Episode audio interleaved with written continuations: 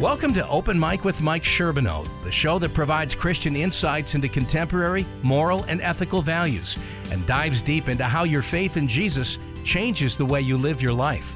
Now, here's your host, Mike Sherbino. Everybody, just want to welcome you to the program tonight. Happy Saturday. We've had a great day. They were calling for rain and we didn't get it, so um, how cool is that? And I uh, hope you've been able to get out and enjoy uh, the outdoor weather. I know that we're dealing with all sorts of stuff. Uh, we're into the midst of not just the uh, pandemic, but for all of our Ontario people, we're in that stay at home uh, lockdown uh, experience. Uh, it's not quite the same experience in Buffalo for our listeners there, but, uh, anyways, yeah. So we all got to do our part. We got to sort through. We want to talk a little bit about that tonight as well. But as we're talking about a variety of things tonight. I want to bring up a subject that um, it, it can be a hot topic. If not, it's one of those things that kind of simmers below the surface, and that is the church. So maybe you're a follower of Jesus and you got an opinion. Maybe you've given up on church or you've never been to a church. Then maybe you have an outsider's opinion. I'd love to hear from you tonight. I've got a friend. Um, that's going to be calling in, and uh, his name is uh, Stan. And uh, Stan's going to be helping us with the program tonight for the first half hour as we do some uh, commentary together. But hey, here's a question uh, What do you think about the church and how it's responding in the midst of this pandemic? Do you think that it should have just opened right up? If you're a Canadian, you're going to be aware that there's some churches in uh, different places that have defied court orders. I mean, it's happened in the States with, uh, you know, MacArthur's church. And, uh, and the list goes on about, you know, different churches that have opened up. And uh, then others would say you shouldn't open up. They're not saying we uh, can't believe or we can't worship. They're just saying practice uh, safe health care. You know, you need to mask and you don't want to spread the disease. We're getting a word from our friends that are on the west coast of Canada, and they're living with even more frustration than we are in Ontario because churches have not been allowed to open at all. And so we ponder all of that stuff. And in the midst of it, there is uh, what is called the Great Commission or the Great Commandment that Jesus gave the church.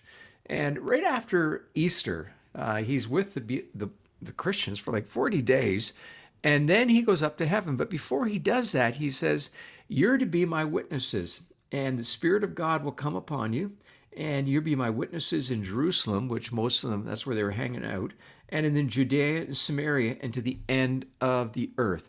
That's kind of the marching orders. So the church has been moving forward for over 2,000 years. It's incredible.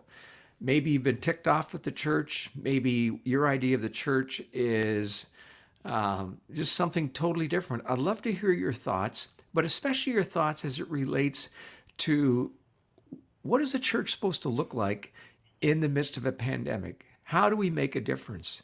And then, coupled with all of that, is the huge question where Jesus has called us to be witnesses. What does that mean? So, uh, my good friend Stan is uh, weighing in tonight. And uh, before he jumps on, let me give you the number. In Buffalo, uh, the local number is 883 5000. 883 5000. And to the rest of you guys and ladies, it's 1 800 684 2848. 1 800 684 2848. Stan, we got you on the line?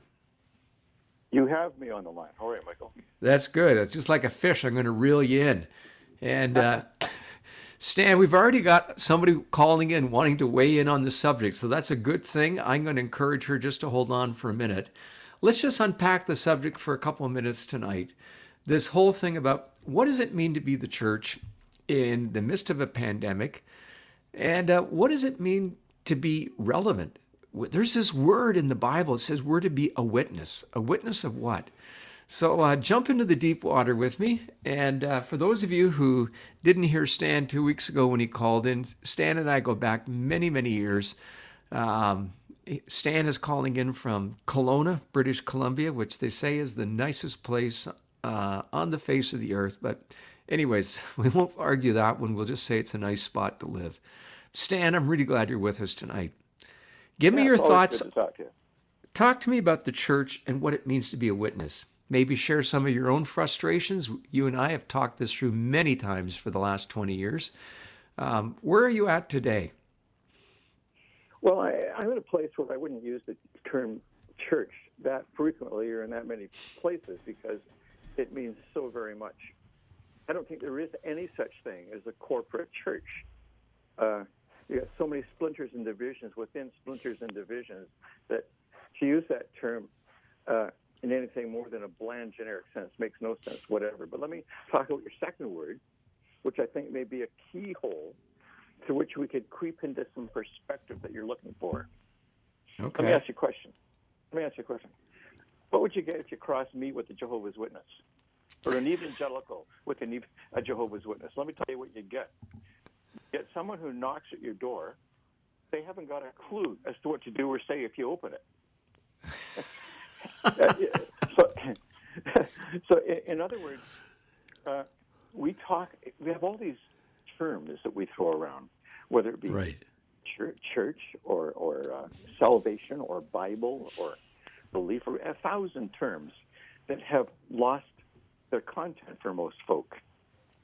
And uh, if you take a look at the word witness, my wife, you know, you know, Jan, you know she said to me yesterday morning? She said, uh, "Is the word witness a noun or a verb?"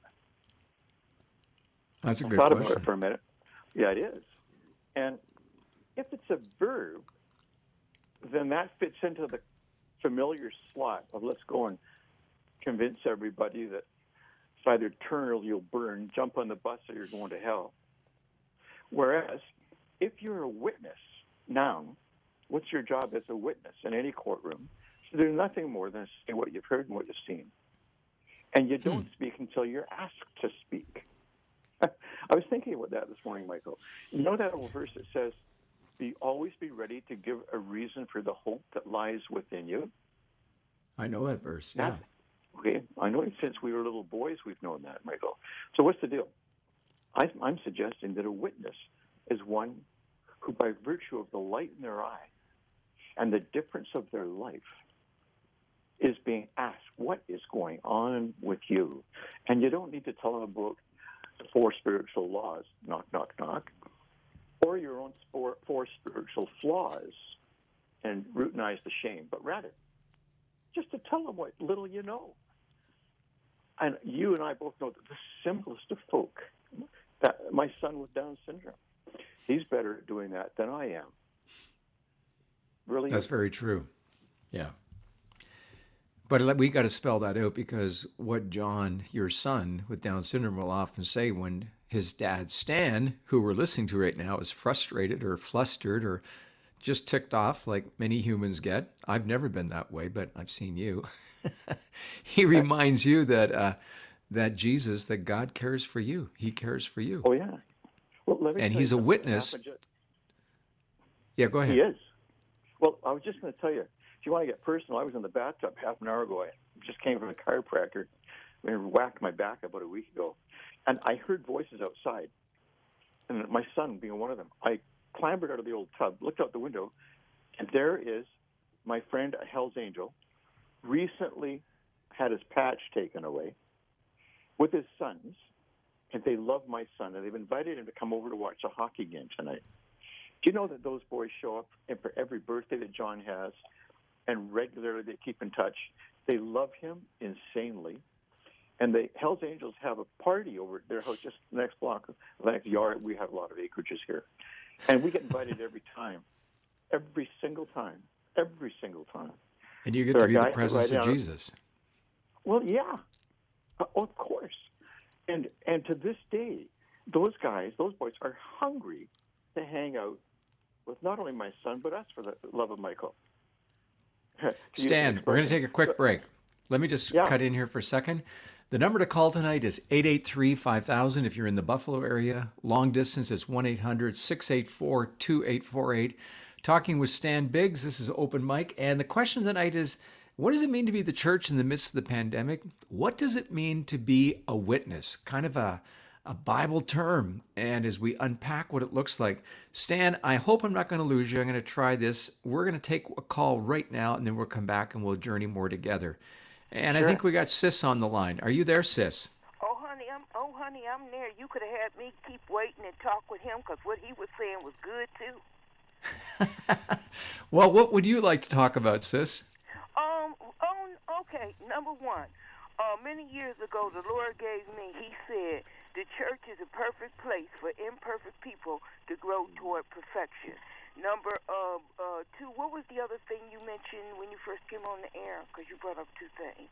Well, I was talking about what does it mean to be a witness? Oh, yes. You know what? Uh, he's a witness uh, without right there. That means he's a living witness there. You know, Scripture said well, we are living epistles read of man. Yeah. Right, right, there. That your your guess right right there. Your guess right right right there um, and around the community. Because you better believe they talking about him and his family. Because I'm gonna tell you, good news spread fast, bad. And I'm I'm gonna tell you, if if it was anything negative, it, it, uh, honey, they have told it fire and lie. Why? But you know, because what he's doing and saying is positive, that is spreading. Uh, that is spreading too, as uh, well. Not just those hell angels are drawn toward him and his son, other people in the community and and different things. Just like you got your lighthouse right on the edge of the shore. And then mm-hmm. the lighthouse got the light on at night. And ships and everywhere could see that lighthouse from afar off. That that's what it means to be a witness, but it's like what kind of witness are you? I got to ask myself, what kind of witness a- am I? Well, let's just jump in for a second. Stan, why don't you weigh in and have a thought with Sis? What kind of a witness? What does that mean? Uh, sis, sis, I love, I love what you're saying. That is the main event I love that metaphor of, of being a lighthouse on in rough waters. That's terrific, sis. I just m- mention one. Keep on talking. Sorry, Stan. Go I, ahead. Go ahead. Yep. Sis, sis, let me just tell you one thing. Mm-hmm. Uh, year, years ago, I was uh, uh, uh, taking a course at the university. It was 1998, and it was right in the middle of the Clinton problem. You know, the impeachment and all the rest of it. Uh-huh. And I had never used a computer before, and I was learning HTML.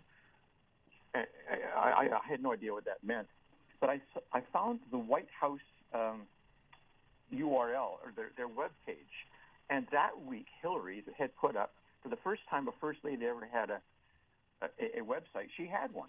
So I sat there and I was bored in my class, and I wrote to her in the middle of the Monica Lewinsky affair. I met, I wrote like she was my sister, like she was my my own own flesh and blood and signed off. Forgot about it. A, a month later, I got a letter from the White House, which I lost and just found it this week. And that's 23 years ago. I read it, and I saw in her heart and in her voice extraordinary gratitude, not for Stan Biggs' writing, but the timeliness of the witness coming into her desk. So much so that she researched it and wrote back to me in the most mm. beautiful fashion. Well, moments ago before the show came on, sis, I went upstairs, and my wife is watching on TV, HLN, that whole event all over again. And here's what struck me. Your words, sis, in simple terms on this little radio show on WDCX, and my simple words to a senior person in, in the world, they both come from broken people like you and I. And we can't underestimate the power of the simple witness of Christ in us the hope of glory. It doesn't matter our politics or our background, our religious beliefs at all. It matters that He matters to us. And that will be evident and move the hearts of people. Don't you think so, sis? Oh, yes. I want to say right quick. You know, you talked about your son. God used him, that darling boy, as a sweet little evangelist. And look how how God uh, used him to draw people uh, to him. God will use yeah. anybody that that that that let themselves be used, and He look and see and meet the requirements, and how all that glory and honor and praise that the Lord got. Uh, uh, concerning him, you know that testimony where he drew, you know, he drew, he, he drew tough folks. I mean, yeah. he drew tough, he drew tough folks Because them hell Oh, angels yeah. ain't going to play with you. But God softened that gentleman's heart, and, it's, uh, and God just used him to draw him, to fisher, hi- to, to bring him in. He, he's just like Yes. the great fisherman. And when he got a fish on the line, you can forget it because ain't no uh, escape with, for that fish. Ain't no hope. They, that fish is done. That, Sis, Wow. fish is done. 'Cause see, Says, Thank I, fisherman you. God, I am so glad that you. I'm so glad you called in tonight. You've just brought a a, a ray of light into the whole program. Unfortunately, we got to run to a Oh, I break, understand. but I'm glad you're going to call back again sometime soon. Oh, I enjoy myself. I listen to you all the time. Me and you talk more than one time on it. So, uh, All right. keep on trucking, y'all. I love y'all. There we go. Thank you. All right, Thank sis. Thank you, good night. Hey, you're listening to Open Mic with Mike Sherbino. My guest is Stan Biggs tonight. The number to call in is 883 5000. The local number 1 800 684 2848. To all you folks in uh, Ontario, Toronto, Niagara, and the outer regions of Buffalo. Hey, man, we can almost get around the world with this number. But just before we go to the break, let me say this. Uh, I'd love to get your thoughts how you think the church needs to operate in the midst of this stay at home order, the lockdown. Should we just close it right up? Should we do anything else besides an online service? What can we do? What should we do? Maybe you got a thought about the people who have saying, you know, we're going to defy the uh, the laws of the land and and just go for it. Let's weigh in on some of those things. We're going to be right back after this short break. Never in our lifetime have we lived through a global pandemic. Depression, anxiety, fear, suicide are at an all time high. Medical facilities are overwhelmed. Seniors are dying. Lockdowns, and churches trying to do their best to minister to those in need. Join Agora Network Ministries for a one day live stream experience learning from experts Kay Warren, Dr. Grant Mullen, Brett Ullman, and Amy Simpson on specific ways to persevere and find hope. Go to perseveranceconference.ca and register today. Early bird pricing in effect until March 31st. Are you feeling a little lost? Left out in the cold? Feeling disconnected with life, friends, and even church? Well, put on the brakes and stop going down that path. North End Church invites you to connect with their church family, and trust me, there's a place for you. During this pandemic, you can join them through their online services each week, or even better, get connected through their church wide Zoom group and breakout rooms that allow you to get to know new people. While we all want to be back together again soon, you can still meet people, make meaningful connections, and keep growing in your spiritual journey. Wherever you are, you can join Pastor Mike Sherbino and the North End Church family. It's time to get reconnected. Check it out at northendchurch.ca. That's northendchurch.ca. You'll love North End, where no one is perfect, anyone is welcome, and anything is possible. Will you provide a Bible for someone who desperately needs one? In many countries around the world, Bibles are in short supply, even in the church. Your gift of just $5 will provide the Bible and ministry programs for a new believer eagerly waiting for their own copy of God's Word. One new believer says, Every morning when I wake up, I thank God for a new day and I ask Him for a Bible. His word is my strength and my refuge, and I need to read and understand His words of strength and comfort every day. This story is true for many new believers around the world. Will you give a Bible to a new believer today? Visit BibleLeague.ca slash Mike or call Bible League Canada at 1 800 363 9673. Welcome back to Open Mic with Mike Sherbino. Have a question for Mike? Phone lines are open. Call now at 800 684 2848 or 883 5000. Hey, welcome back to the program. And uh, we're talking about the church and being relevant in the midst of this pandemic. And then there's this $64,000 word that's called We're to be a witness. What does that mean? And with me to helping me on this subject is Stan Biggs. Stan, let's go for part two. So, uh, Yeah, interesting and- uh, comment by Sis. What are you thinking about right now? Well, I was thinking about a cartoon I saw this week that speak, spoke to me. Showed a picture of a caterpillar having a, a glass of wine with a butterfly. And the caterpillar says to the butterfly, You've changed. Butterfly says, You're supposed to change, idiot.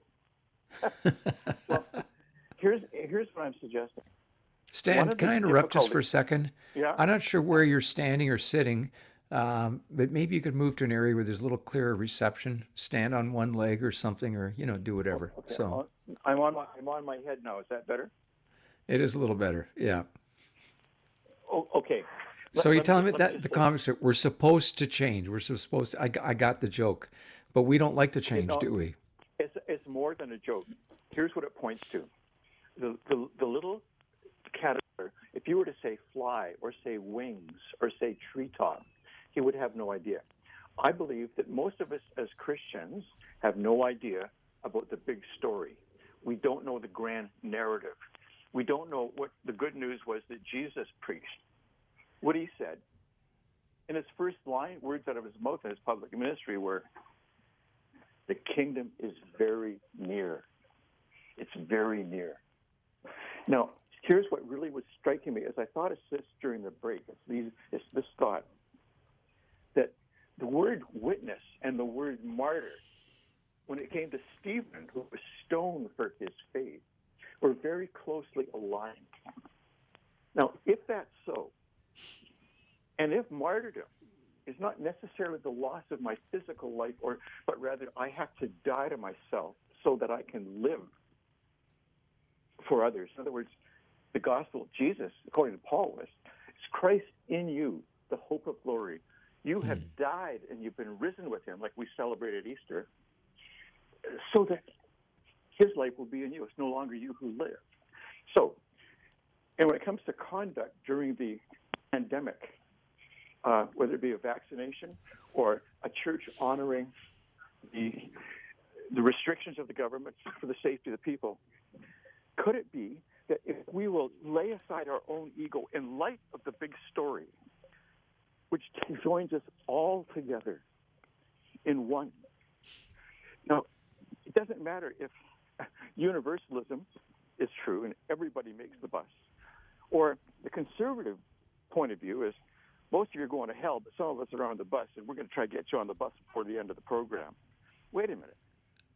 Wait a minute. The truth of the matter is that difficult inner journey that we're called to go on. That is where we die to come alive. So what do you mean by journey- that? Explain that a bit more. What, what I mean by that, that where does God say He lives? It says He lives in the deepest part of our being. I've made my home within you. So if I just read books about that, or I'm taught about that in church, or I uh, believe it because somebody told me, rather than knowing that I knowing that I know it because He lived within me daily, I know I walk with Him, I commune with Him in my garden, as the song goes. Then Okay. then it makes my conduct today.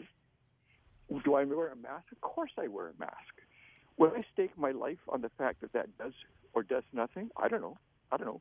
But I do know that it hurts everybody when I don't, so I will.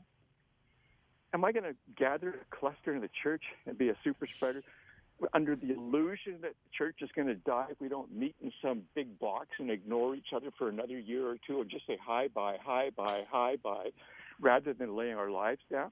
No.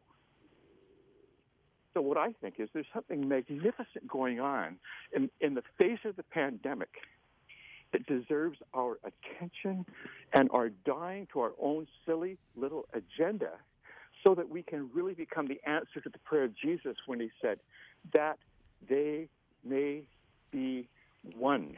And when sis calls, I got to tell you that I feel so much at one with that dear sister who just called. I don't care what she believes about anything. I know her heart. I heard it. I can be a witness. So let, let me jump in, Stan. Let me push back a little Yeah. bit.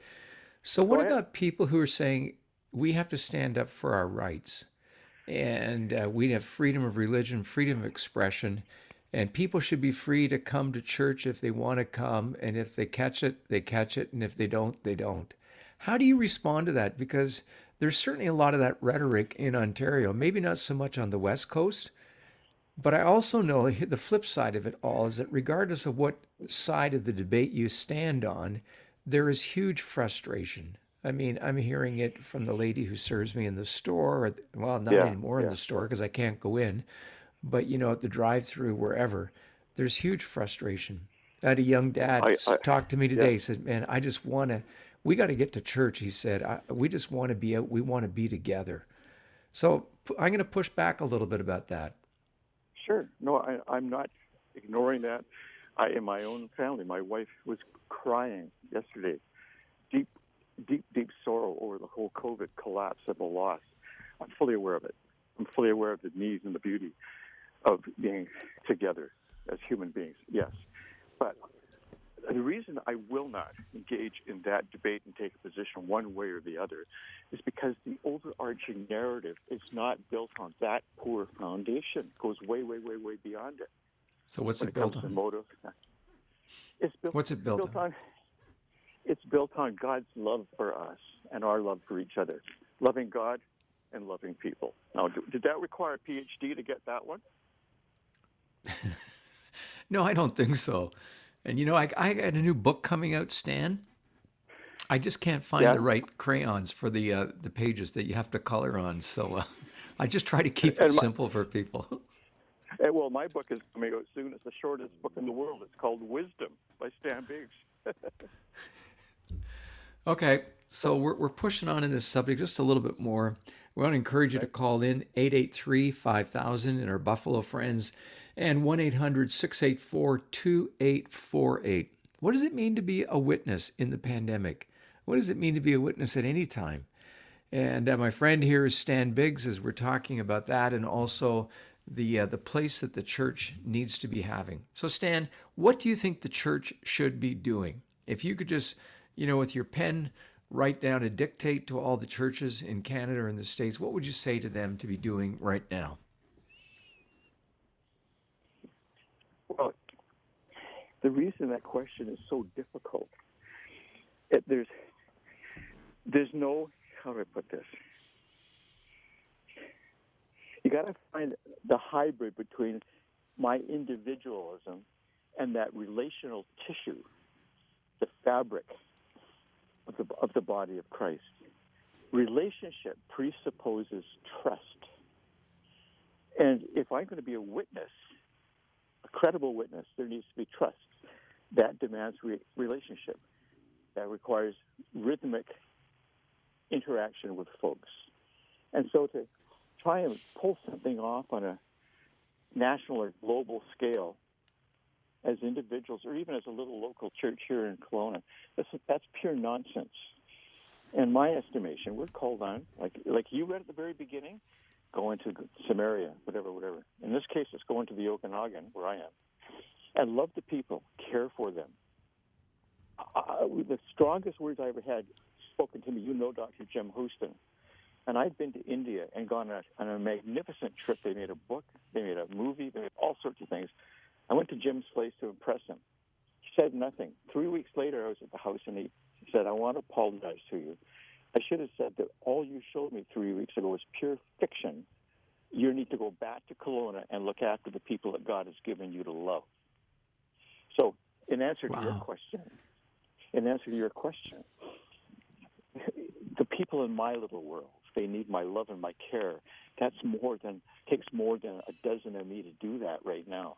And I think that is the core answer. When each one of us in our own spheres, we become broken bread and poured out wine for our neighbors and our friends, the people we do business with, our doctors, uh, physicians, whomever. I think that's the Stan, you do that so well in your own, you do that very well in your own life, and I know you don't like to talk about yourself, but just give us two or three quick examples of things in the last, you know, four or five weeks where you've uh, interfaced with people. We got about a minute and a half left before we.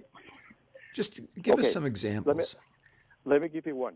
I'm outside now, standing right where my car was when I came and got in a couple of nights ago. I was so mad at Jan. I was I was just fit to be tied.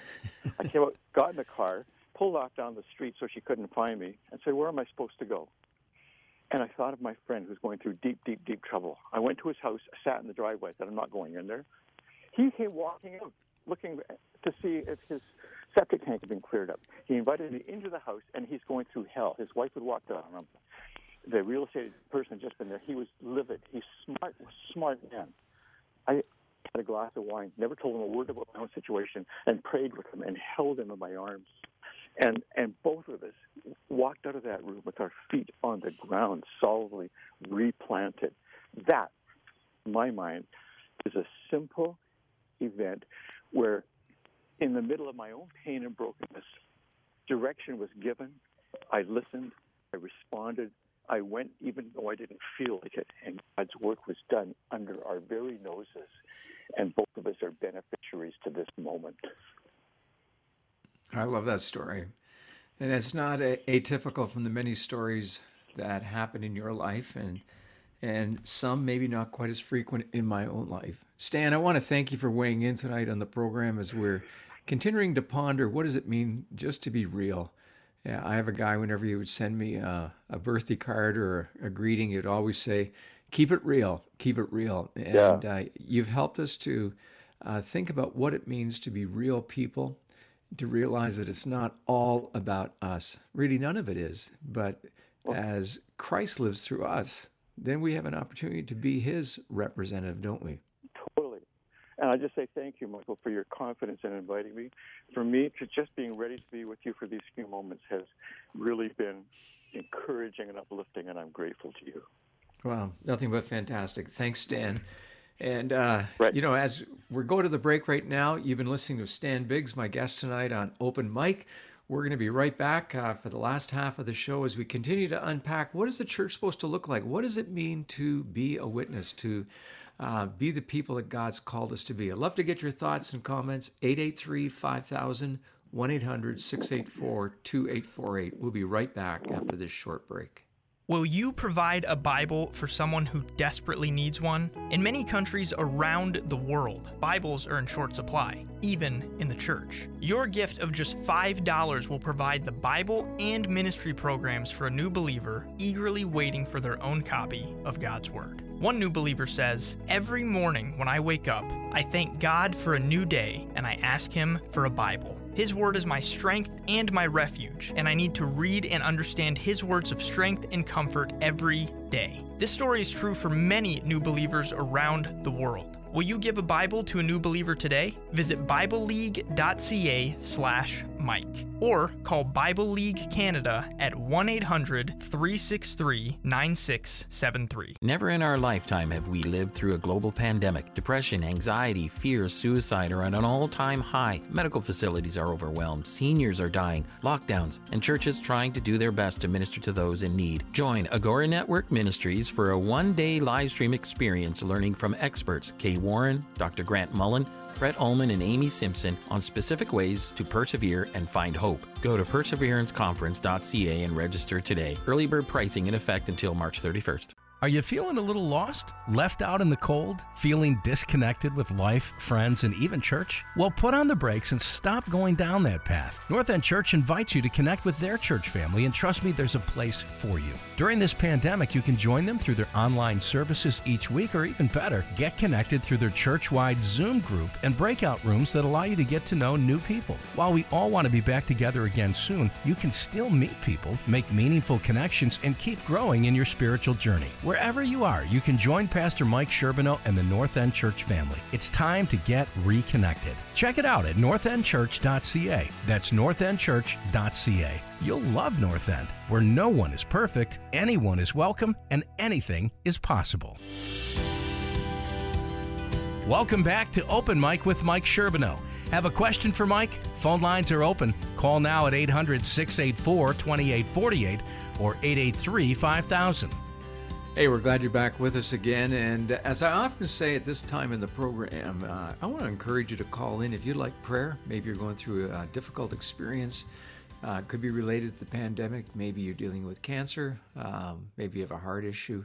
I don't know what it is. It doesn't matter to me. I just want you to know that it matters more than anything to the Lord. And I'm happy to pray with you about any issue that you have. I do believe that in the supernatural, we're going to be talking a little bit about that in this next part of the program. And so, wherever you're at tonight, if you'd like prayer, call in. Or if you'd like to uh, weigh in on the subject tonight, I would love for the dialogue. Uh, too many times I've heard people say, well, if that's the church, I want nothing to do with it. And sometimes they get the church gets that criticism because it's doing too much. Uh, say some of them are staying open in the pandemic. Sometimes it's because it is not technically doing enough. Or maybe there has been, you know, an opinion given by a church that just has just rubbed you the wrong way and, and you might be bent out of shape. Uh, but I want to remind you of an interesting fact that Jesus loves the church and he is building his church. As Stan was saying, there's so many splinters and groups, but where Christ is central in our thoughts, we have hope, and that becomes the rallying point for those who would call themselves followers of Jesus. And I'm not sure what stripe you wear or you know what denomination you're a part of, but if Jesus is the leader and Lord of your life, he invites us, he calls us to be a part of his church, the church universal, but also the local expression. And uh, I'm always amazed at what God is doing in the church. You know, there are times the church will close, a local church will stop, uh, something will happen, but God just allows it to keep going. And, it, you know, it springs up. It's like a blade of grass that pushes its way through the cement.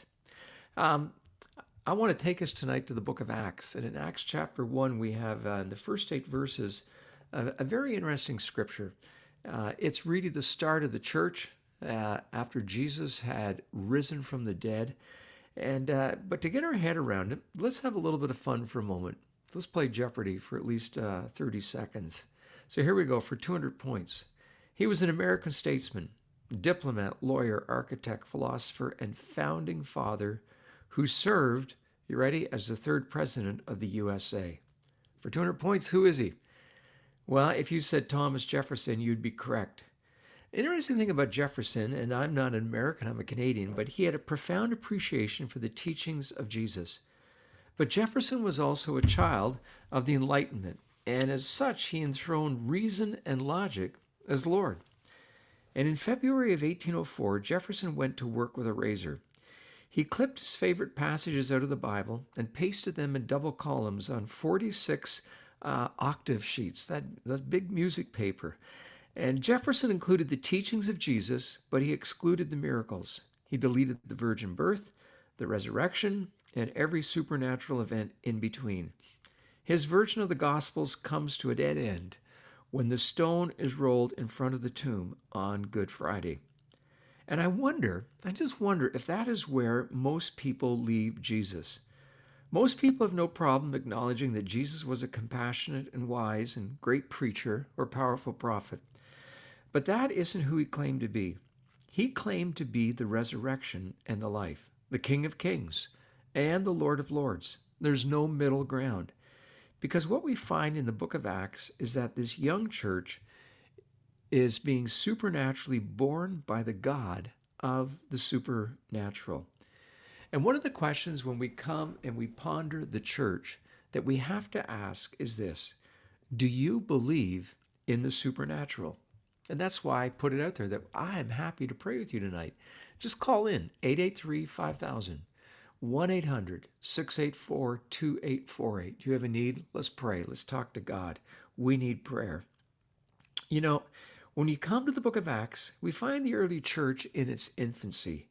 Well, from the world's perspective, at that point, the church looks like a 10 year old who had gone 12 rounds in the boxing ring with a Muhammad Ali or maybe an Evander Holyfield.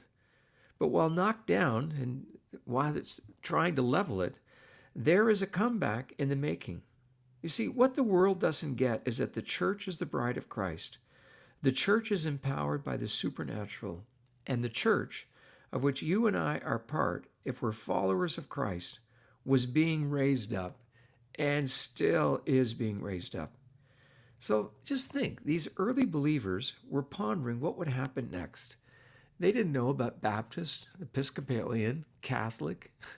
They didn't know about Pentecostal or uh, evangelical. They didn't know any of those things. They're just the church and they were wondering what was going to happen. And we come to chapter 1 in Acts, and guess what? We read, it says, that Jesus presented himself alive to them after His suffering by many proofs, appearing to them during the 40 days. Jesus appeared to them, he was with them.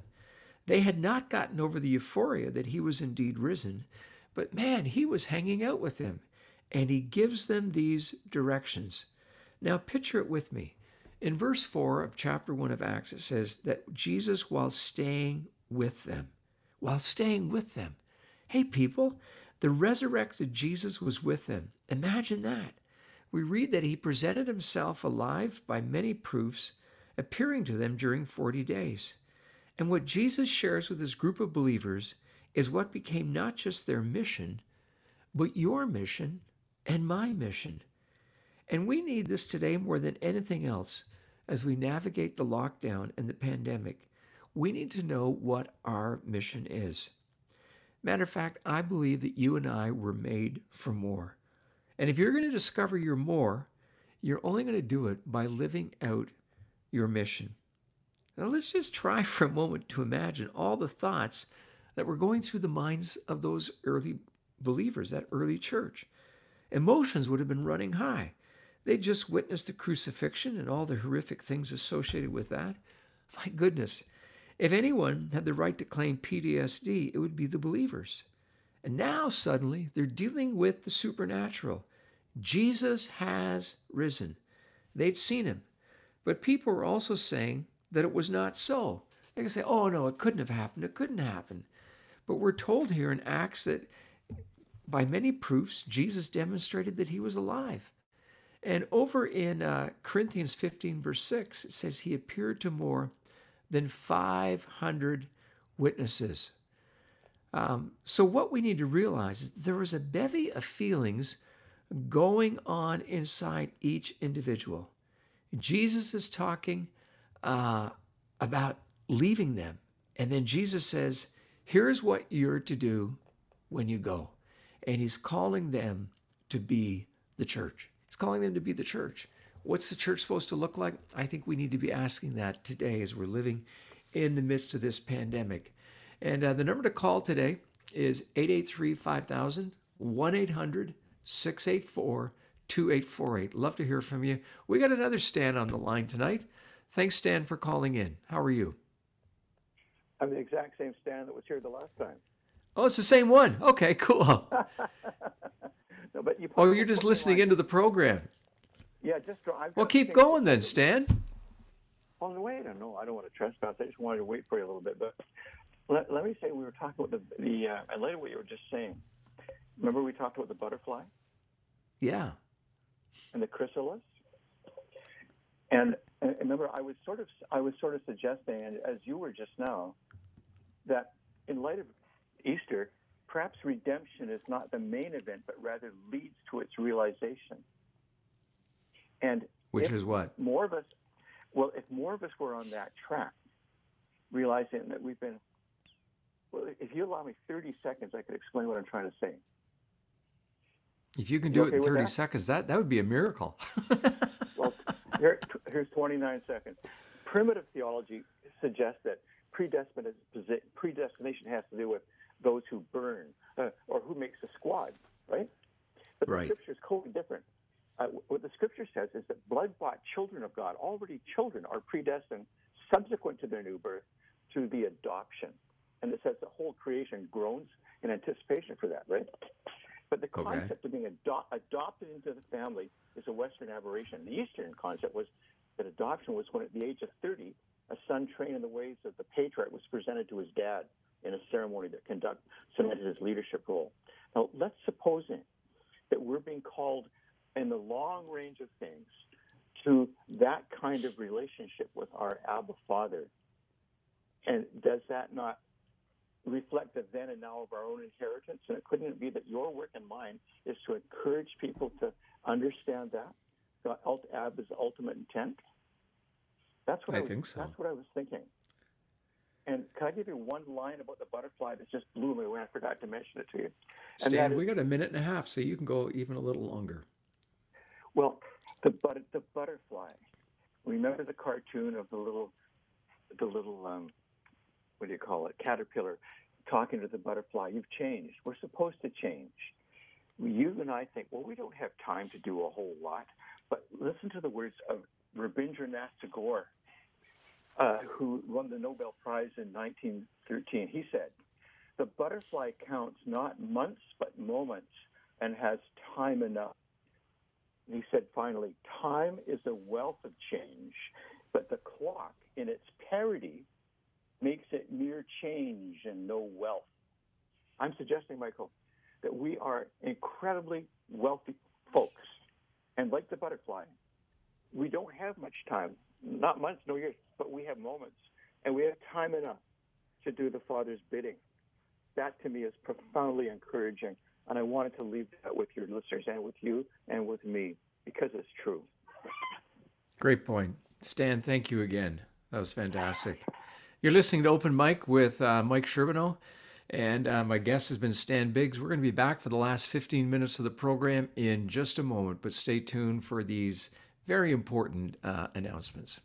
Are you feeling a little lost? Left out in the cold? Feeling disconnected with life, friends, and even church? Well, put on the brakes and stop going down that path. North End Church invites you to connect with their church family, and trust me, there's a place for you. During this pandemic, you can join them through their online services each week, or even better, get connected through their church wide Zoom group and breakout rooms that allow you to get to know new people. While we all want to be back together again soon, you can still meet people, make meaningful connections, and keep growing in your spiritual journey. Wherever you are, you can join Pastor Mike Sherbino and the North End Church family. It's time to get reconnected. Check it out at northendchurch.ca. That's northendchurch.ca. You'll love North End, where no one is perfect, anyone is welcome, and anything is possible. Will you provide a Bible for someone who desperately needs one? In many countries around the world, Bibles are in short supply, even in the church. Your gift of just $5 will provide the Bible and ministry programs for a new believer eagerly waiting for their own copy of God's Word. One new believer says, Every morning when I wake up,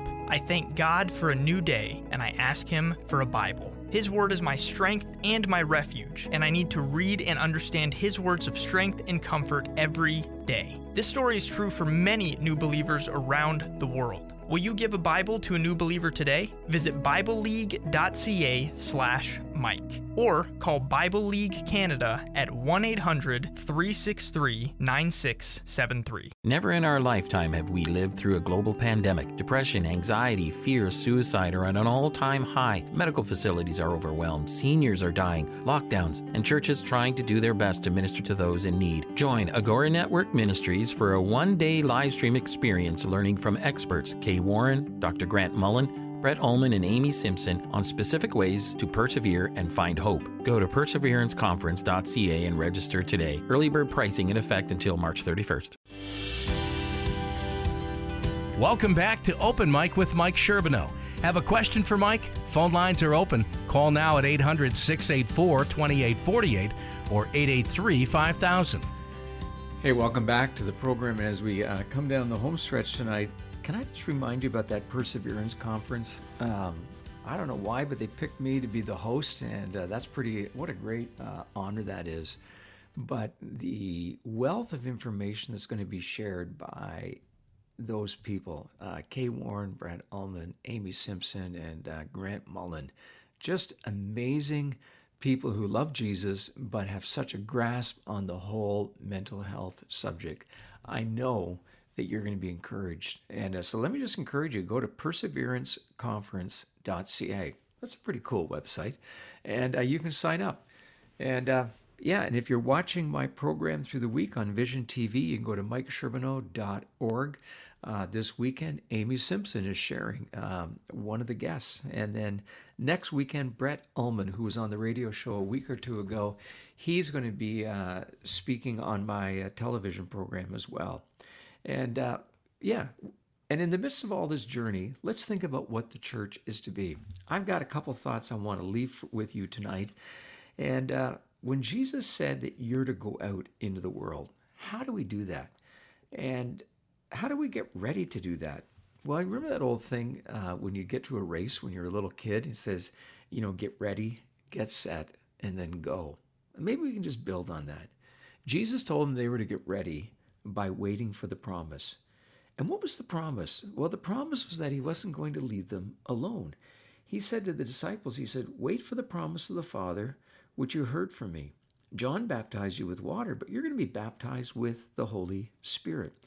So, if anything is supernatural, then that has to be something supernatural, God dwelling within us. And as I think of the church being the church, it needs to be people who are experiencing the supernatural touch of God in their life.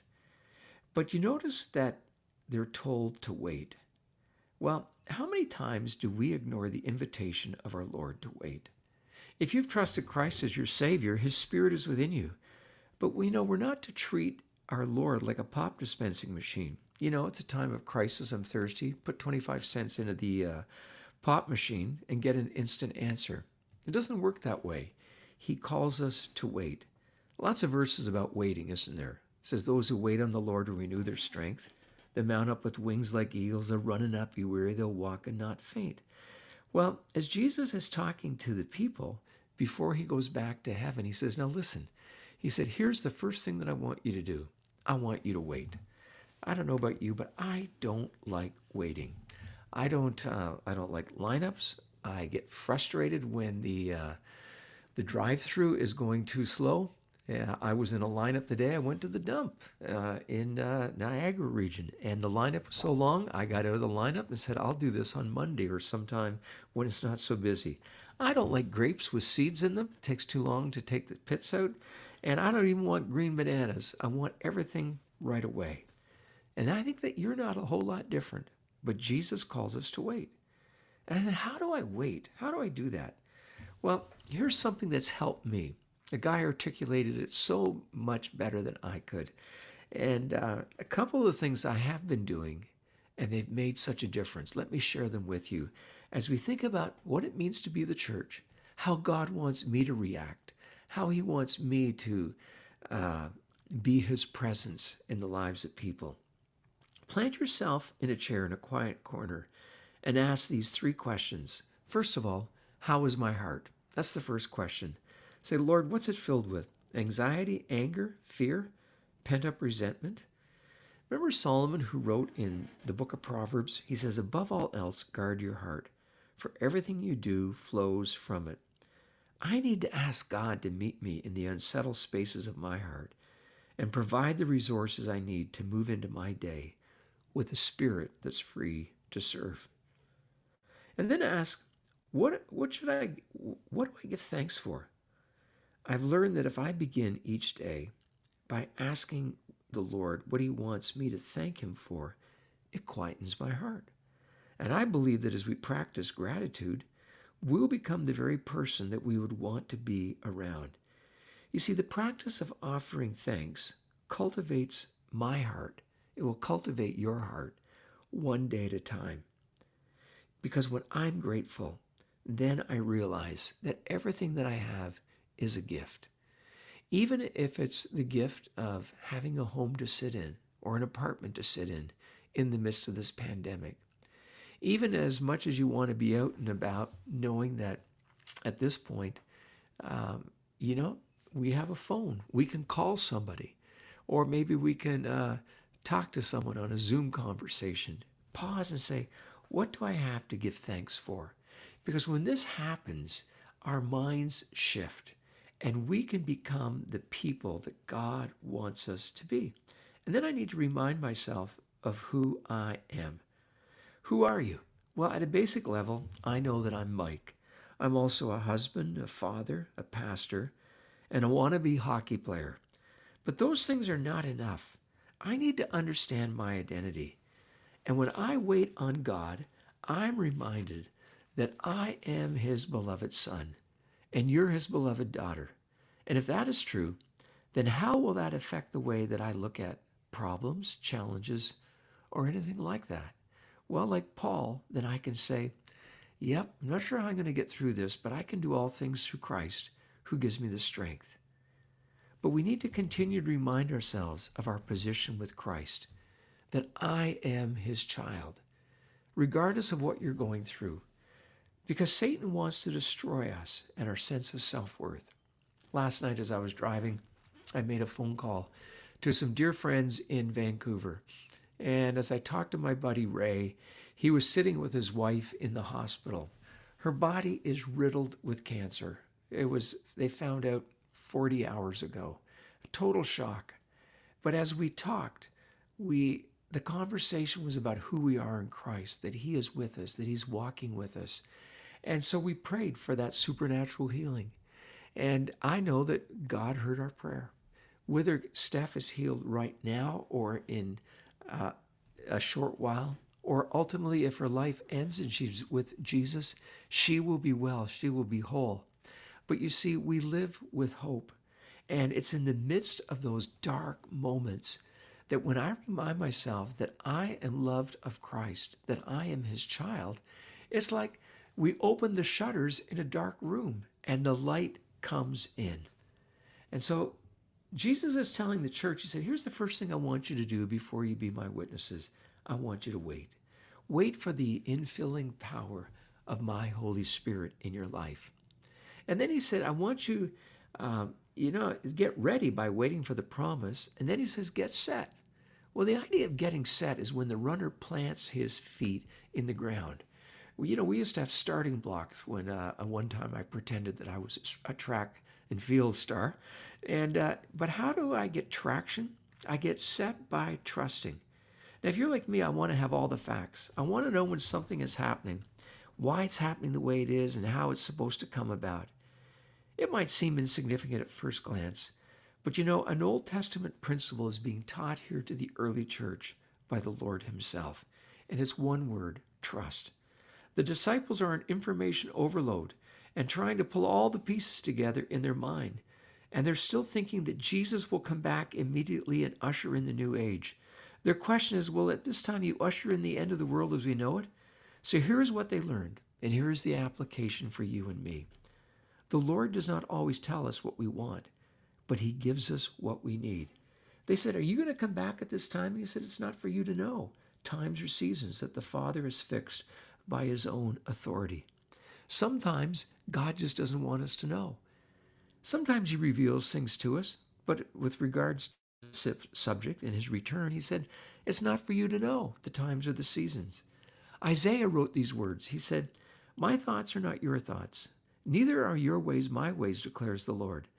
For as the heavens are higher than the earth, so are my ways higher than your ways, and my thoughts than your thoughts.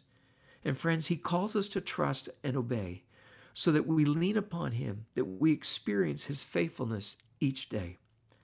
And the principle is seen with the children of Israel. They were to follow the pillar of fire by night and the pillar of cloud by day. God said, That's all you need to know. And if you follow my prompting, then you're going to go in the right way. That becomes the, the answer to the mission for the church. We need to be individually and collectively listening and saying, Lord, what do you want us to do? And it might be simply, you know, I want you to go next door and, and take a, a plate of cookies or just to make a phone call or send a text. Or maybe God's going to nudge your church to say, hey, we're going to take an extra offering and we're going to respond to someone who's going through a hard time. But as you listen, God will speak and he will lead us just like he led the Israelites the pillar of fire by night and the pillar of cloud by day. And then it's in the waiting process that God reveals himself. Lamentation says, This I call to mind, and therefore I have hope. The steadfast love of the Lord never ceases, his mercies never come to an end. They are new every morning, and great is your faithfulness. The Lord is my portion, says my soul, therefore I'll hope in him, and the Lord is good to those who wait for him, to the soul who seeks him.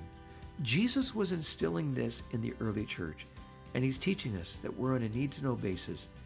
And what he needs us to know, we will know. And then he says, I want you to go with power and be my witness. You know, my hope is that you haven't been uh, bummed out or burned off with the church. The church is filled with imperfect people. But I want to encourage you, if you're a follower of God, to let his love shine through you, to major on the majors, not on the minor things, to be his presence to be the one who shows his love that reaches out so that people can discover, they can taste and see that the Lord is good. I think this is one of the greatest opportunities God has given to the church, and He's given to you and I as individuals to be His presence, His hope in a world that is desperately looking for hope. So, can I encourage you? Go out from here today and give people heaven. You've been listening to Open Mic, and I'm Mike Sherbino. The preceding program has been sponsored by Find the Way Ministries.